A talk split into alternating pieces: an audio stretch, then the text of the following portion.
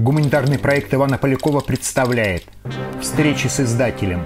Сегодня мы обсуждаем книгу Владимира Дацишина «История русского китаеведения 1917-1945». Олег Зимарин, кандидат исторических наук, генеральный директор издательства «Весь мир». Владимир Дацишин, доктор исторических наук, профессор Сибирского федерального университета. Сегодня, э, если спроси кого-нибудь из наших сограждан о Китае, расскажут массу всевозможных вещей. Многие люди туда ездят.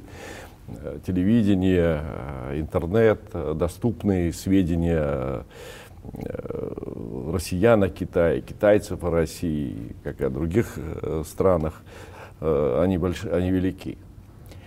Но это не означает, что существует глубокое понимание, понимание друг друга.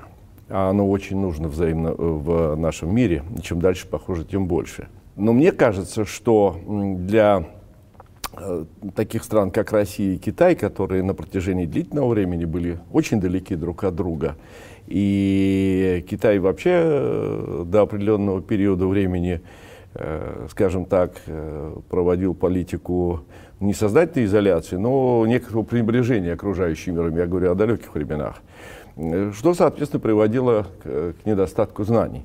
Китаеведение или любое другое страноведение призвано помочь ликвидировать вот эти недостатки знаний и вести к взаимопониманию. Вот как бы вы определили вообще, что такое, вы и ваши коллеги китаеведы, что такое китаеведение? Китаеведение это такая большая, такое широкое явление, которое в двух словах ну, трудно объяснить. Мы, знаем, мы не знаем, как это слово перевести на китайский язык, например.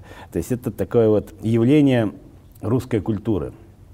Очень сложное, интересное явление русской культуры, в основе которого лежит, конечно, знание о Китае, о нашем соседе. И для России, для русских, для России как евразийской державы, для меня как человека, который родился в центре Азии и всю жизнь там прожил, конечно, китаеведение отличается от западных подходов. То есть взгляд на Китай у меня не такой, как и в целом у России, как это в Европе, в Америке. И вот кит китаеведение, конечно, это в первую очередь косия, то есть изучение вот этого явления как Китая. Оно не ограничивается изучением китайского языка, ну, начинается с этого, потому да. что не зная языка-то вообще э, трудно э, вот, познать. Ну, знаете, я с вами даже культуру. с одной стороны соглашусь, с другой стороны нет.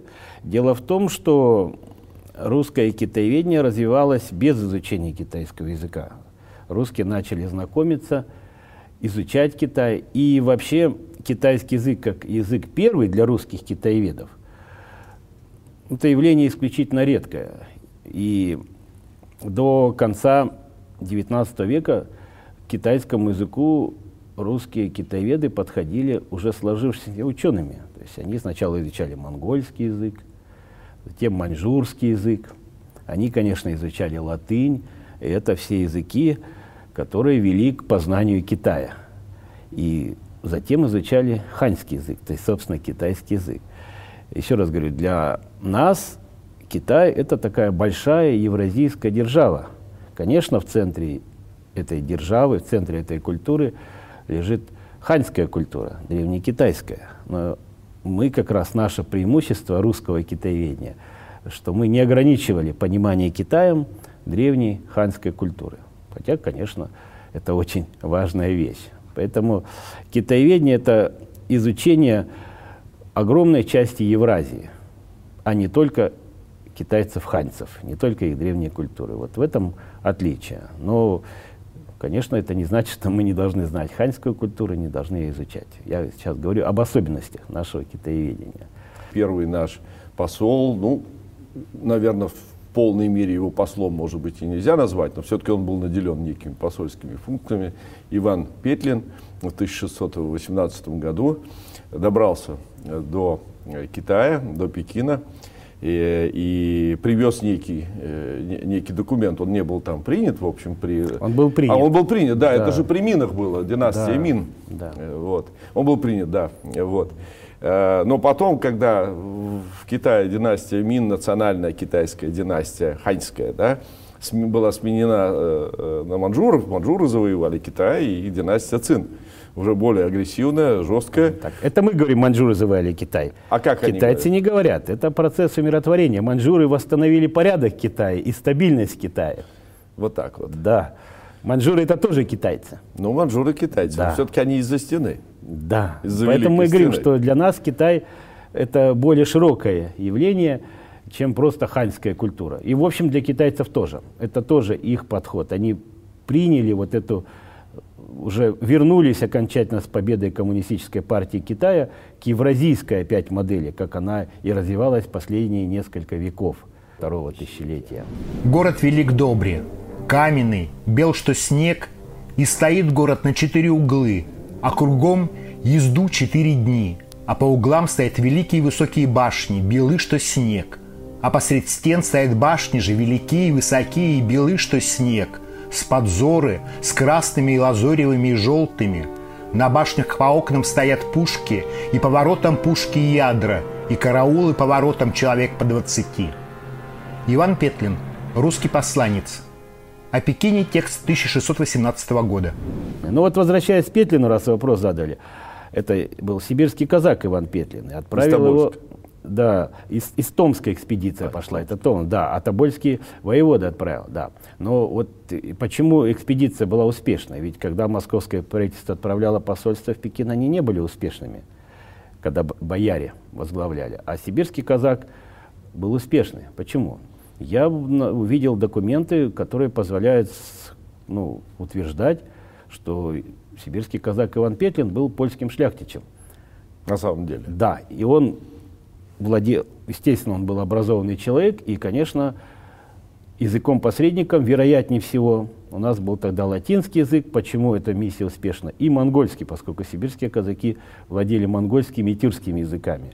И поэтому вот первые контакты были установлены без всяких претензий, даже с Минской династией, на язык китайский. Он был не нужен. И еще долгое время вопроса об изучении китайского языка не возникало в русском обществе. И первым поставил только Петр I, что надо изучать китайский язык. Но опять же, зачем Петр I сказал китайский язык изучать? Не для торговли. Для торговли китайский язык в России был не нужен до конца XIX века. В Китае много языков. Ну, да. Мы под китайским понимаем пекинский диалект, мандаринский, как говорят. Да. Но, во-первых, для дипломатических дел, для политики китайский язык нужен был в последнюю очередь, поскольку первый государственный язык маньчжурский, второй монгольский. Опять же, для изучения культуры достаточно было тоже этого, потому что при цинах вообще все древнекитайское было переведено на маньчжурский и монгольский. Опять же, если торговля. Что касается торговли, скажем, если уже, собственно, русские купцы, настоящие русские, там, казанские, сибирские, московские, они торговали э, с китайским купечеством провинции Шанси, поскольку только это купечество торговало на севере это Дзиньшань, так называемая группа, они на Путунхуане говорили. То есть Их, на, они говорили на, языке да, они говорили на ханьском языке, но на своем диалекте, который на слух непонятен для человека, говорящего на пекинском языке. Если наши китаеведы, переводчики, хотели говорить с этим купечеством, они все равно друг друга не понимали. И поэтому вот этот государственный китайский язык, который мы сегодня приняли китайским, он, в общем-то, русским почти был не нужен. И единственное, для чего нужен был, о чем и сказал Петр I, для миссионерской деятельности, для того, чтобы просвещать китайцев. Не для политики, не для экономики этот язык был не нужен. Поэтому Здесь, наверное, огромную роль сыграла в конечном итоге духовная миссия. Да, и вот с духовной миссией-то и как раз пошло изучение именно китайского языка, стандартного государственного языка. Когда они... она возникла, когда она была создана, духовная миссия в э, Пекине русская? Да, духовная миссия, э, есть разные точки зрения, что считать началом духовной миссии. Э, в Китае вообще считают с приездом первого православного священника с албазинцами. Вообще история, на самом деле, все требует еще дальнейшего изучения. У нас, конечно, есть стандартные знания, общепринятые, но надо возвращаться к архивам, уточнять по каждому вопросу при погружению мы видим и противоречия, и недостаточность знаний. И я надеюсь, что мы сможем улучшить картинку, углубить. Но пока вот мы знаем, что китайцы считают, что приезд первого православного священника с албазинцами – это уже начало миссии. Но, мы Но албазинцы – это та часть гарнизона, Албазина э, на Амуре, да. которая не вернулась в Россию, а, а, а поселилась да. в Китае, была принята на китайскую службу императорскую, но они остались, потом они ассимилировались китайцами, но остались православными. Да, и здесь... их духовно окормляли русские священники, и возникла да. вот эта миссия. Да, но здесь надо отметить, что как раз вот в это время китайцы проводили как раз такую вот несколько отличную от России политику, такую евразийскую. Они не стремились ассимилировать народы, которые были в империи. Они делали ставку на разнообразие. Мы обычно связываем китайскую культуру как такой ассимиляционной культурой, да, все, окитаивание сплошное. Ну, это стереотипное, Да, это стереотип, неправильный. И да. сегодня, вы знаете, китайцы сохраняют автономии да. всех уровней, и русские имеют свою автономию. Поэтому есть в Китае китайские, русские китайцы. Вот у нас русских китайцев нету формально. У нас нет ни китайских автономий, ну, таких не признано. А китайцы стараются подчеркнуть, что все национальности у них равны, каждый имеет право, и если православным русским нужна церковь, бюджет китайский выделяет деньги. Но только в тех районах, которые закреплены за русскими компактного проживания. В Пекине это делать нельзя. Поэтому албазинцы смогли жить в Пекине. И они, конечно, были окитаяны, но Обратите внимание, что в Пекине сегодня живут люди, которые считают себя албазинцами. Я позавчера здесь, в Москве, недалеко отсюда, встречался с таким албазинцем. В Москве? Да. Они русского языка не знают, совершенно верно. И внешне они, конечно, ну, да, ничего... Они китайцы. Мы, но, мы, да. но у них самосознание, что они не китайцы, а албазинцы. И они судятся с китайским правительством, чтобы Китай признал их отдельным этносом. Не китайцы, а албазинцы, как отдельная группа, да. Вот. Поэтому внутренняя политика Китая, вот, культура, которая сформировалась, она позволяла русским активно взаимодействовать, контактировать без вот, особого обращения к китайскому языку. И поэтому русское китаеведение в плане изучения языка, оно было ну, не столь широко распространено, как европейское. Вот мы часто связываем, что там, может быть, русские более ленивые, есть стереотипы, хуже изучали китайский язык, чем там иезуиты, например, которые больших успехов достигли. На самом деле, ну, просто такая была реальность. Но иезуиты что... раньше немножко начали все-таки да. проникновение в Китай, но они шли совсем с другой стороны. Да, но они были с другой. Для Со них было актуально язык Китая, с моря, да, 16 века. А для русских, для понимания Китая, для вхождения в Китай, им важно было вот это разнообразие. Тюркские языки, монгольские, Ну и шли-то, шли с севера, да. через степи, монгольские, да. центральноазиатские по рекам, да, там позднее, сталкивались с другими да, этническими группами. Вот, позднее, конечно, Интересно. вот возне, воз, у нас возобладал стереотип, особенно в столичных центрах, что вот китаеведение это все, в первую очередь, ханьский язык, и вот это, ну, как бы более тесные связи с Западом. Но началось китаеведение с региональных центров сибирских, ну, и, конечно, в сибирских региональных центрах вот только разнообразие языков. Первый русский. В каких э, центрах э, ну, всего? Конечно, центром всегда был Иркутский Кяхта. Вот этот ну, район. Кяхта это пограничный да. торговый центр. Да. да, и поэтому э, вот вообще первый русский китаевед Иларион Калинович Рассохин, это уроженец, сын сельского священника в Забайкалье, в приграничье. И, конечно, он начал с изучения монгольского языка, а затем уже выучил китайский в Пекине и стал первым профессиональным нашим китаеведом. И, и в последующем все китаеведы начинали с монгольского языка, затем маньчжурский, тибетский и потом китайский. Вот.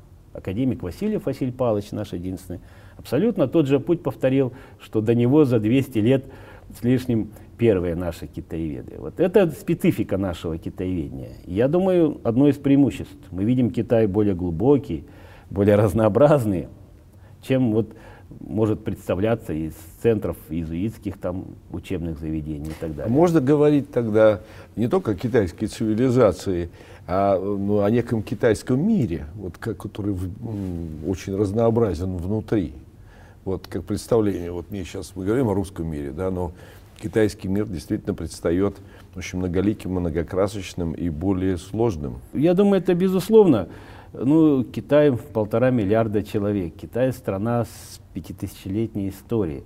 И даже вот если мы не говорим о вот этническом разнообразии, есть Маньчжурия, Монголия, даже само устройство ханьского мира, оно же в чем заключалось? Каждая провинция до конца 19 века, до начала 20 века имела свой отдельный бюджет, свою армию. Э, общегосударственная была только вот экзаменационная система, только она скрепляла... Система образования да, и науки, вот да, что делает только она государство фор... цельным. Вот интересно. В стране, где есть порядок, будь смел и в действиях, и в речах. В стране, где нет порядка, будь смел в действиях, но осмотрителен в речах. Конфуций, китайский философ, 551-479 годы до нашей эры.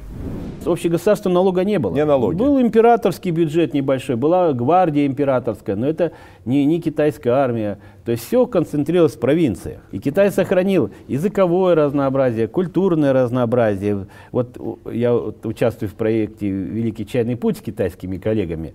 И мы просто ездим в одну провинцию для того, чтобы увидеть, как э, там купцы из другой провинции привнесли новые элементы культуры, там, э, домашнего э, архитектуры, средств передвижения. То есть э, они изучают, как одна культура, одна провинция влияла на другую во всех сферах. Кухня, лексика. Вот в экспедициях таким участвуем. Китае это огромное разнообразие. И сейчас китайцы стали больше ценить это. Я думаю, это новое направление, которое наше китаеведение сейчас начинает. Это и китайцы ценят, и мы понимаем, и, да? И мы, да, и мы больше, да. Но вот мы, вот я, э, живя все-таки на Востоке, для меня Китай начинается с ну, Тувы. Красноярске назовем, да. Да, где, в центре России, да. В центре России, да. И получается, для меня Китай начинается с Тувы, потому что Тува входила в Цинскую империю, и она была включена и в политическую систему, но э, система такая была, что китайцам нельзя было в Туву, когда она в составе Китая была, приезжать, а русским можно, хотя Тува была частью Китая. То есть сама по себе имперское такое устройство, оно даже политически было настолько противоречивым, что рационально понять его довольно сложно. И поэтому китаевед не может с такими устойчивыми стандартами с представлениями о государстве, о праве, о языке подходить. Там это целый как бы мир, цивилизация. Нет китайской нации. Китайский литературный язык, он только благодаря иероглифам является единым, но во всем остальном он разный. И поэтому эта наука такая замечательная.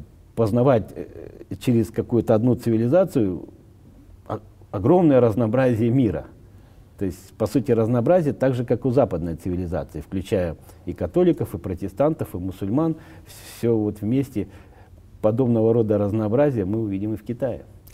Э, Владимир Юрьевич, ну вот мы э, подошли к э, тому, что в период дореволюционной России, Российской империи, вызрело и устоялось русское китаеведение, которое, вот, как вы говорите, начиналось вообще на самом деле э, в Сибири, на Дальнем Востоке.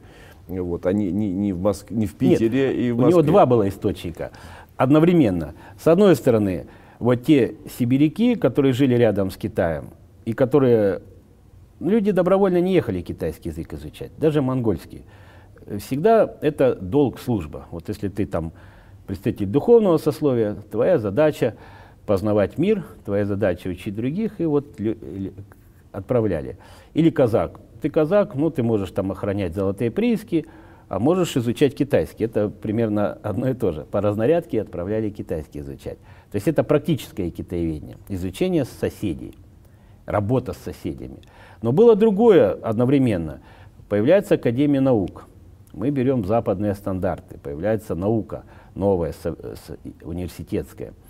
И в университетской науке европейской китаеведение – это одна, один из базовых элементов. И у нас сразу с появлением Академии наук появляется Академия китаевед. Естественно, немец. Естественно, он китайского языка не знал. Ну, в смысле, он не мог говорить. Когда ну, он понятно, встречался да. с китайцами, друг друга не понимали. Он и русского не знал. Но он вошел в историю как создатель первой грамматики, как э, первых теоретических трудов по китаеведению. Поэтому есть китаеведение как такая умозритель... Это была отправная э, точка столичного наука. книги китаеведения. Да, умозрительная наука, ну, философия, гру грубо говоря. Поэтому китаеведение всегда стояло из двух частей. С одной стороны, это такая практическая составляющая, изучать соседей, э, подавать себя соседям, налаживать контакты и так далее. А есть вторая часть. Китай как идея, как, как обратная сторона Луны – то есть Европа воспринимала Китай. Где... Это речь о 18-м, прежде да, всего, 18 веке, когда была это мода на Китай. В 17-м, 18 ну, да. да. в 17 И это у нас тоже было мы, в России. Мы, мы да. в 18-м это восприняли. Да, мы, ну, с самого начала, да, с самого начала. Нет, ну, я думаю, что истоки тоже. У нас Николай Гаврилович Спафарий, вот он был первый наш профессиональный дипломат. Он был высокообразованный человек, это и он, да. когда ехал в Китай, он по дороге изучал и в Китае имел возможность. Поэтому начинается. И поэтому наше китаеведение с самого нач начала одновременно у нас и академик э, в Петербурге, и первый русский человек, который выучил язык, перевел трактаты китайские философские, перевел китайские исторические труды, они жили одновременно. Это вот тоже очень интересно. Европа, наверное, вот такой истории тоже не имела в китаеведении. Они не жили рядом с Китаем. Но у них границы нет, да. не было с Китаем. Это вот наше еще одно преимущество. Да. Но все-таки э, с каким багажом э, подошло китаеведение к рубежу, с которого начинается непосредственно ваша книга, к нашим ключевым событиям 20 века, э, к революциям 17 года. Да, да. Ну, Насколько это... хорошо оснащена наша наука была, э, зрелая Ну, я несколько тогда. слов тогда скажу, вот как к этой книге пришли. Конечно, я как историк должен начинать изначально. И первые мои, ну, первые мои работы были посвящены более раннему периоду. И опять же с двух сторон. С одной стороны, вот я изучал как регионалистику, приграничные регионы Китая, их взаимодействие, и издал несколько книг по этой теме. Ну, в основном у нас в Сибири, там, в Кызыле, в Красноярске. Ваши книги хорошо известны э, профессиональной аудитории, как да, минимум. Ну, я думаю, узкий круг все равно известен. Да. Не недооценивайте, да. Вот. А с другой стороны, вот я работал тогда еще на кафедре восточных языков, и студенты, изучая китайский язык в 90-х годах, у них и преподаватели, у них было устойчивое представление, что все, что связано в Китае, оно только в Китае. То есть учебники из Тайваня привозили, ну, потом стали из КНР уже привозить. И люди даже не имели представления, что есть русская культура китаеведения, русская традиция китаеведения и опыт. Они, кандидаты наук, когда говорят, а оказывается, и раньше тоже китайский язык в России изучали. Но у нас был большой, конечно, советский период, когда очень мало было. Вообще на востоке России китаеведения почти не было. Был период в истории СССР, когда китайский язык изучали только в Москве и в Ленинграде, больше нигде. И люди, живущие в регионах, когда получили возможность изучать китайский язык, они даже как бы не было вот никакого фундамента. Это 60-е и 80-е годы, собственно говоря, вот. прежде всего. Ну, 50-х в первую Даже очередь. с 50-х, Да, поэтому вот был люди, и мне захотелось показать студентам, которые изучают язык, что у нас есть школа, традиция, что русское китаеведение – это элемент нашей культуры. И очень важный элемент. Я вот пример приведу. Вот в Алмате раньше планировал я диссертации докторские по китаеведению, пока они не ушли из нашей системы образования до 2008 года. И вот знаете, там Институт истории Академии наук есть в Алмате. Там по-русски вы ни слова не услышите. Даже на защите диссертации был о Григории Николаевиче Потанине, нашем великом соотечественнике. Там по-русски ни слова. Единственный институт в Алмате, где я был, где только по-русски говорили, при этом ни одного русского сотрудника не было, это институт востоковедения Академии наук. Там все по-русски. То есть русское китаеведение, по моему представлению, это один из уже немногих элементов сохранения, распространения русской культуры, русского языка за пределами России. Вот. Мы как-то на это мало обращаем внимание. Парадоксальное явление, что да. вроде бы и во Франции я, да, и в Португалии я. Это составляющая часть русской культуры, научной культуры да. И в каком смысле да. русского мира. И во Франции я с коллегами-китаеведами говорю по-русски. И, и они знают, русский язык. Но ну, это говорит о том, какое колоссальное влияние и роль сыграло русское китаеведение, начиная с Я 18-19. Да. Это признание да. вот этого, да, вместе что? с немецкой, там, британской, японской школами да. китаеведения. Конечно, англосаксонское китаеведение, оно лидирует, и трудно спорить. Уже там 70-е годы, там по тысяче диссертаций в год в Америке защищалось, когда у нас там единицы. Но вероятно, для все-таки западного мира недостаточно англосаксонского китаеведения. Вероятно, у них есть потребность и наш взгляд, наш опыт, традиции. И поэтому я всегда обращаю внимание и нашим студентам, почему я говорю, что вы, как студенты университета, вы становясь китаеведом, вы становитесь проводником русской культуры, и не только в Китае, но и во всем мире, в Европе, в странах СНГ. И под книжкой «История русского китаеведения», вот, а почему не советского? Да потому что даже был Советский Союз, но это наука русскоязычная. Или в Ташкенте, и в Алмате, и в Киеве. Это все равно русское китаеведение, потому что не на украинском и не на узбекском языке она ну, развивалась. У вас же Я тут сразу еще присутствует вперед. и пекинский, и харбинский. Да, это мы сказать, отдельно, наверное, остановимся ну, это мы, с вами. Ну, ну вы, собственно да, говоря, да, и поэтому, об этом очень много, и это очень важно да, написали. Ну, я вот как, говорю, что вот первые мои книжки именно по изучению, называлось «Изучение китайского языка в Российской империи». То есть мне захотелось посмотреть, и вот работы над своей там диссертацией, кандидатской, потом докторской, они другим темам были посвящены. Я обязательно находил время, чтобы поднять старые учебные пособия в Петербурге, вот, учебные программы, учебники. И, в общем, я увлекся этой темой, и потихоньку вот рассмотрел вот весь этот период от первых русских китаеведов, первых школ. И сегодня, конечно, больше уже занимаюсь 20 веком. Но прежде чем прийти к 20 веку, нужно пройти весь этот путь от первых наших школ, которые возникли в Москве, маленькие курсы там на три ученика, в Петербурге, в Иркутске. И вот, конечно, китаеведение 20 века – это продукт результат развития многовекового русского китаеведения, так и, и книжка это результат как бы работы, изучения сначала предыдущих периодов истории. Революция в России расколола китаеведов отечественно?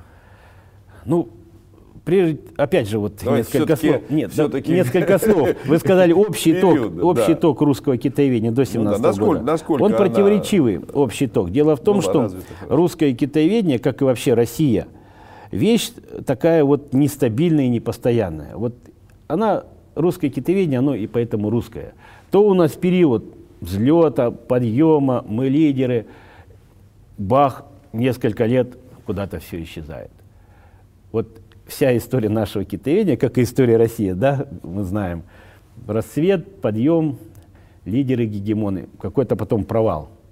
И здесь то же самое. И вот Э, пережив несколько таких подъемов, там на рубеже 18-19 веков мы лидеры оказались в мире, потом какой-то вот затишье. Потом у нас там академик Васильев. Ну, это с именами, конечно, связано еще. Да. Был у нас профессор, был академик. Он умер, и у нас вообще ни одного профессора университетского не осталось, не говоря уже про академика. И опять с нуля начинают новые люди создавать школу, опять с нуля. И вот и советский период также. Поэтому особенность нашего китаеведения – взлеты и падения, расцвет и затухание. Вот. Ну, я думаю, что просто отражает историю. Историю Северной Евразии, где то холодно, то жарко, то метель, то дожди зимой. Вот так органичная часть нашей культуры, я бы сказал. Недостатки нашего китаеведения явились, конечно, не главной причиной, но одной из причин вообще такого хода революции в нашей стране. Это интересная мысль. Ну, во-первых, самое простое, я считаю, что таким вот могильным камнем Российской империи была китайская восточная железная дорога, которая похоронила э, как бы Россию. Ну, это большая тема, я занимался Не, ну, исследованием. Ну, ну, да, да. да. Это поднимается вопрос о том, как себя понимала Российская империя, в какие авантюры она, она да. влезала. Но здесь важный элемент. Вот э, русские Харбин, ну, сначала в Порт-Артур эскадра пришла. 300 тысяч населения, там полиция, общество спасения на водах, ну, полноценный город, администрация. Ни одного русского человека, знающего китайский язык, не было в русской эскадре, пришедшей в Порт-Артур, и затем в войсках пришедших не было. Потом, позднее, там нижние чины стали учить китайский, там что-то три слова, понимаете. Хор, Харбин приехала партия инженеров строить, да, на берегу Сунгари. Ни одного русского человека, знавший китайский язык, в этой партии русских инженеров не было в Харбине. И на второй год опять ни одного русского. Представляете, Россия влезла в Китай миллиардными капиталами, сотнями тысяч людей, и среди них не было вообще ни одного человека, знавшего китайский язык. Вы представьте, вот результат. Огромные финансовые потери, моральные потери. Вот, ну, я просто как пример. Никто на это не обращает внимания, какую-то геополитику ищет. Вот или, элементарная вещь. Или другой стороны посмотреть. Вот наша революция, вот эти раскол, Сталин, Троцкий, Ленин. Посмотрите историю Тайпинского восстания в Китае. Наша революция – это бледное подобие Тайпинскому восстанию. У нас все медленнее, все как-то более вот она, настоящая революция. Единственное, что благодаря тому, что китайский мир, он такой внутренне замкнутый, огромный, вот эта вот буря тайпинского восстания, она осталась, не вышла за пределы Китая. Но она никак не отразилась, во всяком случае, в русском, э, в, в работах русских революционеров. том, Я не помню, если чтобы бы, Ленин всерьез когда-нибудь да. обратился. А если бы русские китаеведы познакомили тайпинов. бы русское... Боксеров, да, их они, да, они вспоминали, да. но тайпинов нет. Да, я другое. Если бы русская наука да и вообще европейская наука, поняла бы это явление, познакомила широкую общественность, мы бы не повторяли у себя вот эти тайпинские эксперименты, которые мы, ну, если бы знали, то есть все пошло по тайпинскому сценарию в нашей стране. Это отдельно, Владимир Григорьевич, да. действительно большая тема. Да. И я буду рад, если у нас с вами на да. столе будет, может быть, Поэтому... Э, э, появится книжка о параллелях э, восстания тайпинов да. или тайпинской Поэтому я считаю, вот один, одна из причин да, века. революции 17 года, это в том числе, как бы, вот, слава, то наше китаеведение могло бы при других условиях дать нашему обществу и знания, и возможность работы, что сделало бы менее... Вот, ну, революция, конечно, неизбежна была, но, конечно, в таких в тяжелых кровавых формах, с такими потерями можно было избежать. Если бы общество было более грамотно, более знакомо с подобными явлениями или имело возможность решать экономические, политические задачи более профессионально, с меньшими потерями. Вот. Ну, это такая предыстория 17 -го года, да. Ну да, но тут э, я с вами, конечно, очень э, соглашусь в этом плане, но это проблема европоцентризма, потому что и не могли ведь к этому обратиться. Китаеведы все-таки да. не, даже... Не вина, а беда, да. Не беда. Их не, не слушали. Беда, да, Были специалисты, но их мало. Это то, что европоцентризм он продолжается, потому что да. ведь не только на Китай. Китай рассматривался в 19 в конце 19 века, 20 веке, как некое поле для действия, но ни в коем случае не да. место, которое надо изучать. При этом страна. наши китаеведы писали, да вы что, это да. интересная цивилизация с огромным опытом. Вот я смотрю, там, работы по праву. Да чем английское право более совершенно. Вы внимательно читаете китайское. То есть вот, ну, до нашего общества не доходило. Даже до нашего китаеведения как бы более широкого не доходило. Это оставалось и делом единиц, которых не слышали. Да. Я считаю, это да, одна из причин, что наше общество оказалось не готово к таким вызовам. Оно не знало опыта уже, не использовало. Китаеведы вот сначала с энтузиазмом отнеслись. Но вообще они оказались не нужны советской власти. Люди грамотные, профессиональные, оказались очень быстро неугодными. Но до поры до времени все-таки. Очень быстро. Все Уже в 2018 году они были отодвинуты со всех постов, где мы, и поэтому у нас появились главные востоковеды, там Караханян, известный Карахан, Карахан да. который там что-то где-то учил между Он делом. да, где-то что-то нахватался чуть-чуть, но это уже, конечно, не профессионально образованный человек. По фамилии Миф. Да, и так далее. Поэтому здесь тоже очень интересно. Конечно, э, китаеведы, как люди, наверное, более образованные, понимали, что нужна революция и хотели изменений, но оказалось, что они не нужны новой власти. Там нужны были люди другого направления. И вот в дальнейшем мы не видим приближенных к власти. Вот потом только академик Алексеев единственный оказался приближенный. Ну, как раз... Он, это питерская школа. Ну, а кроме питерского у нас других школ не было. Ну да, да. Ну, в Москве китаеведения не было вообще никакого до революции 17 -го года. В Москве ну, да, Китай... годы начали. Да. Конечно, кроме питерского китаеведения еще было Владивостокское, mm. которое, ну, э, еще интересный момент, как и всякая революция, они привела к творчеству масс, и по всей России стали открывать курсы китайского языка. И, ну, конечно, основное там иркутяне хотели, что вот все-таки там центр, открыли э, отделение китаеведения, привлекли молодых перспективных ученых, вот Пашков туда переехал, Катерфельд и так далее. Но недолго. Как только большевики утвердились у власти, они быстренько все-все-все прикрыли.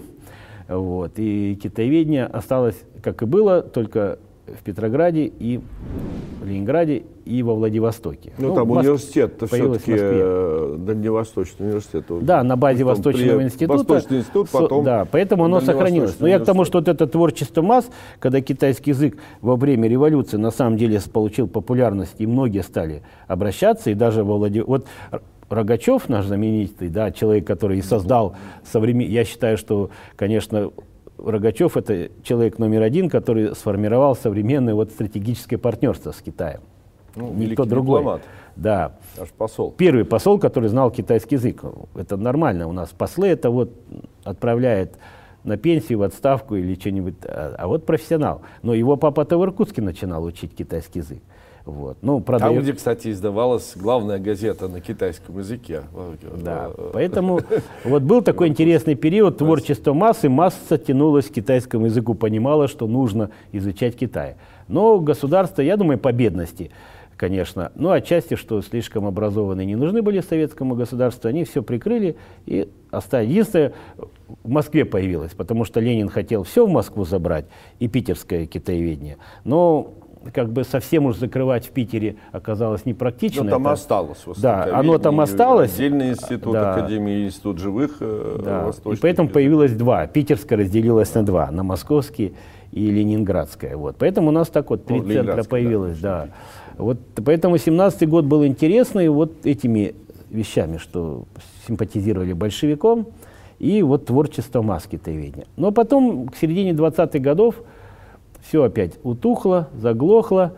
Владивостокское китаеведение стало потихоньку угасать. Я не, не имею в виду, конечно, всегда были личности ординарные, которые работали, достигали, но мы говорим как, как системно а региональных центров не появилось. А вот то, что у нас все-таки вот на Востоке, я имею в виду Востоке страны, во Владивостоке конкретно, огромная китайская община существовала очень долго, практически до 1938-го. Больше там, половины года. всех этнических китайцев, живших в Советском Союзе, они жили в городе Владивостоке, совершенно верно. На Миллионке. Да, ну, почти, ну да, они везде ну, там жили, да. Конечно, Был да, район, да, и поэтому да, Владивосток. Владивосток это больше, чем все остальные вместе взятые, включая даже Москву. Были же китайские колхозы, вплоть до Ленинградской области. Да, везде, пригород, пригородные, и тоже они очень интересная тема. в общении, в пропаганде, да. это тоже должно было порождать да. вообще потребности. Да, и тут, конечно, появилось такое явление, люди, э, как культурная революция. И культурная революция, вот мы знаем китайскую культурную революцию. Вы сейчас но, говорите о нашей. Да, но китайцы скопировали нашу. Китайские хунвейбины – это просто дословный перевод красногвардеец.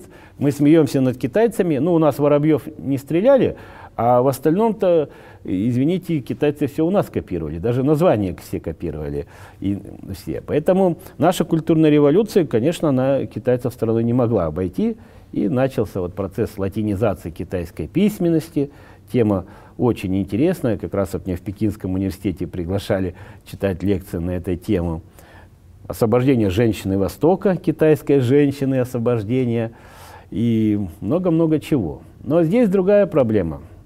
Китайцы – это инструмент в борьбе с, с давлением Китаем, политические отношения. Поэтому надо на китайцев, на китайское правительство давление оказать как? Через китайскую общину в СССР, да? Надо какой-то эксперимент. И вот китайцы оказались, вообще китайцы в России оказались заложниками политических катаклизмов мировых и советско-китайских, начиная с 1914 года, да и с русско-японской войны. Поэтому вот они довольно много пережили проблем, потому что часто были крайними. Ну, в ответ они часто тоже проявляли крайнюю жестокость, неуважение, как бы вот как обратная сторона. Это тоже очень интересная тема, она связана с китаеведением. То, что касается китаеведения до советского – Худо-бедно советская историография этой темой занимались. Ну, прошло время, и те китаеведы, которые успели умереть до 17 года, они в нашей стране почитались. Бичурин, Палладий Кафаров. Единственные китаеведы дореволюционные, которые не успели умереть, конечно, их замалчивали. Вот у нас самый толстый китайско-русский словарь до сегодняшнего дня, самый большой по числу иероглифов, он Иннокентием Фигуровским был составлен. Но в нашей стране ни одной статьи о нем не было вообще, вот, чтобы мы понимали. Хотя это не иммигрант, когда он составлял словарь, он был тогда российский подданный, россиянин, просто словарь составил. Но он пережил революцию 17 года в Китае, и, естественно, он стал табу. И поэтому, вот что касается, а те, которые поддержали революцию китаеведы, они же все равно потом попали под репрессии, они все равно стали врагами народа. У нас почти все китаеведы подверглись политическим репрессиям. Но это ну, прежде всего все-таки уже в конце 30-х. Больше, да. Но я говорю про да. уже наше время, что с 50-е, 60-е годы, 90-е, не, о них вообще не писали. И о них потом не писали. Да, ну, они понятно. забыты были. И поэтому... Вначале были репрессии, да, потом, да. естественно, репрессии не продолжались, но да. а, да, они, они даже сами старались не упоминать, даже не кто говорили. был живой. Поэтому Алексеев у нас был первый и единственный. Вот о нем все писали. Но некоторые вспоминали своих учителей, конечно, многие избежали прямых репрессий, но просто вынуждены были там уехать в Калмыкию работать, как там Пашков, перестать быть китаеведами, стать монголистами, например, да. Многие ушли там военными переводчиками стали. Это, кстати, одна из отраслей да. э, китаеведение это все-таки да. военное. Но это уже тема закрытая, да. она уже не, в литературе тоже не поднималась. Это формы допуска и прочее. И поэтому вот история, начиная с 17 года, она до 21 века была практически забытая. Вот, вот о чем речь. Академик Алексеев, он тоже в советское время, трудов-то у него практически не было, там, обобщающих, крупных. Он известность получил вообще вот до революции, в первые годы революции. И получается, если он какие-то труды были, они тоже в рукописях остались. Вот. Поэтому практически и задача была – не просто исследовать тему, а заново открыть забытую историю нашу. Язык – это дорожная карта культуры. Он рассказывает, откуда пришел и куда идет его народ. Рита Мэй Браун, американская писательница. Сейчас наши китаеведы, живущие в Китае, на Тайване, в Пекине, они такие труды издают, что мы только им завидуем. Потому что у нас, вот особенно последние годы, вы знаете, ну, раньше нужно было без конца. Если, можно было, конечно, не славить уже в 50-е годы там Сталина, но судьба была незавидная. Я вот нашел человека, создавшего мою кафедру, в которой я учился, и о нем никто не помнит, абсолютно все забыли, по архивам поднял. Вот, недавно было. Назовите имя. Да, Рыгдалон Эрдемтор Чинович. Вот. Никому неизвестный человек. Он писал свой труд научный переводя с китайского, он ученик академика Алексея был, со старомонгольского был лучшим переводчиком, и енисейской, архонской руни, рунической письменности. То есть ученый, который вот мог писать историю Центральной Азии, источники три языка. Монгольский, старомонгольский, китайский и руника. Ну и западные языки, естественно, он французский, немецкий, у него рабочие языки были. Этого человека уволили за низкий профессиональный уровень. Так было записано. Ну, и все погибло. Представляете? Да. А почему? Я пытался разобраться. Он не был скандалистом, ничего. Я читаю труды, какой великий Сталин языкознанец, там труды Сталина языкознания. Да, там доцент Керенский, будущий академик, он там пишет, да, действительно неоценимый вклад там Сталина в языкознание все. А он не пишет, он, язык, он специалист по языкознанию, он не писал. И, сте, и все. Просто, просто хотя бы не писал. Просто но... его все убрали. Поэтому, конечно, в нашей стране во все времена заниматься наукой было очень сложно. Отчеты, галочки, митинги, все. А наши рабо- исследователи, живущие в миграции, ну, вероятно, были периоды там культурной революции, когда их но там... у них свои проблемы были да, тоже, да. Владимир но Юрьевич. Я полностью с вами согласен. Китайские, конечно. Да, но, да. по крайней мере, вот период 20-30-е годы оказался очень плодотворным. Могло быть и лучше, конечно, там были проблемы, но мы видим по результатам. Или современный период, насколько плодотворно наши русские ученые в Китае работают. Поэтому вот тоже как бы есть над чем задуматься. Когда русские люди говорят о Китае, просто используют слово «Китай», слова «картина», это же ведь они говорят не о Китае, они воспроизводят труды русских китаеведов. Все, что мы, наша русская культура, русская литература, мировоззрение – представление Китая, подавляющего большинства людей, это как раз мир, созданный китаедами. Не так много русских на самом деле э, знает китайский язык. Не так много русских понимает, что происходит реально в Китае. Ну, ездят в Китай. Даже русские, живущие в Китае, многие, они рус китайского не знают, и для них китайский мир ограничен там, магазином, друзьями. А вот вся вот представление Китая и культуре, и языке, это все продукт русского китаеведения. Производство ТВ «Брикс» под общей редакцией кандидата философских наук Сергея Деменского.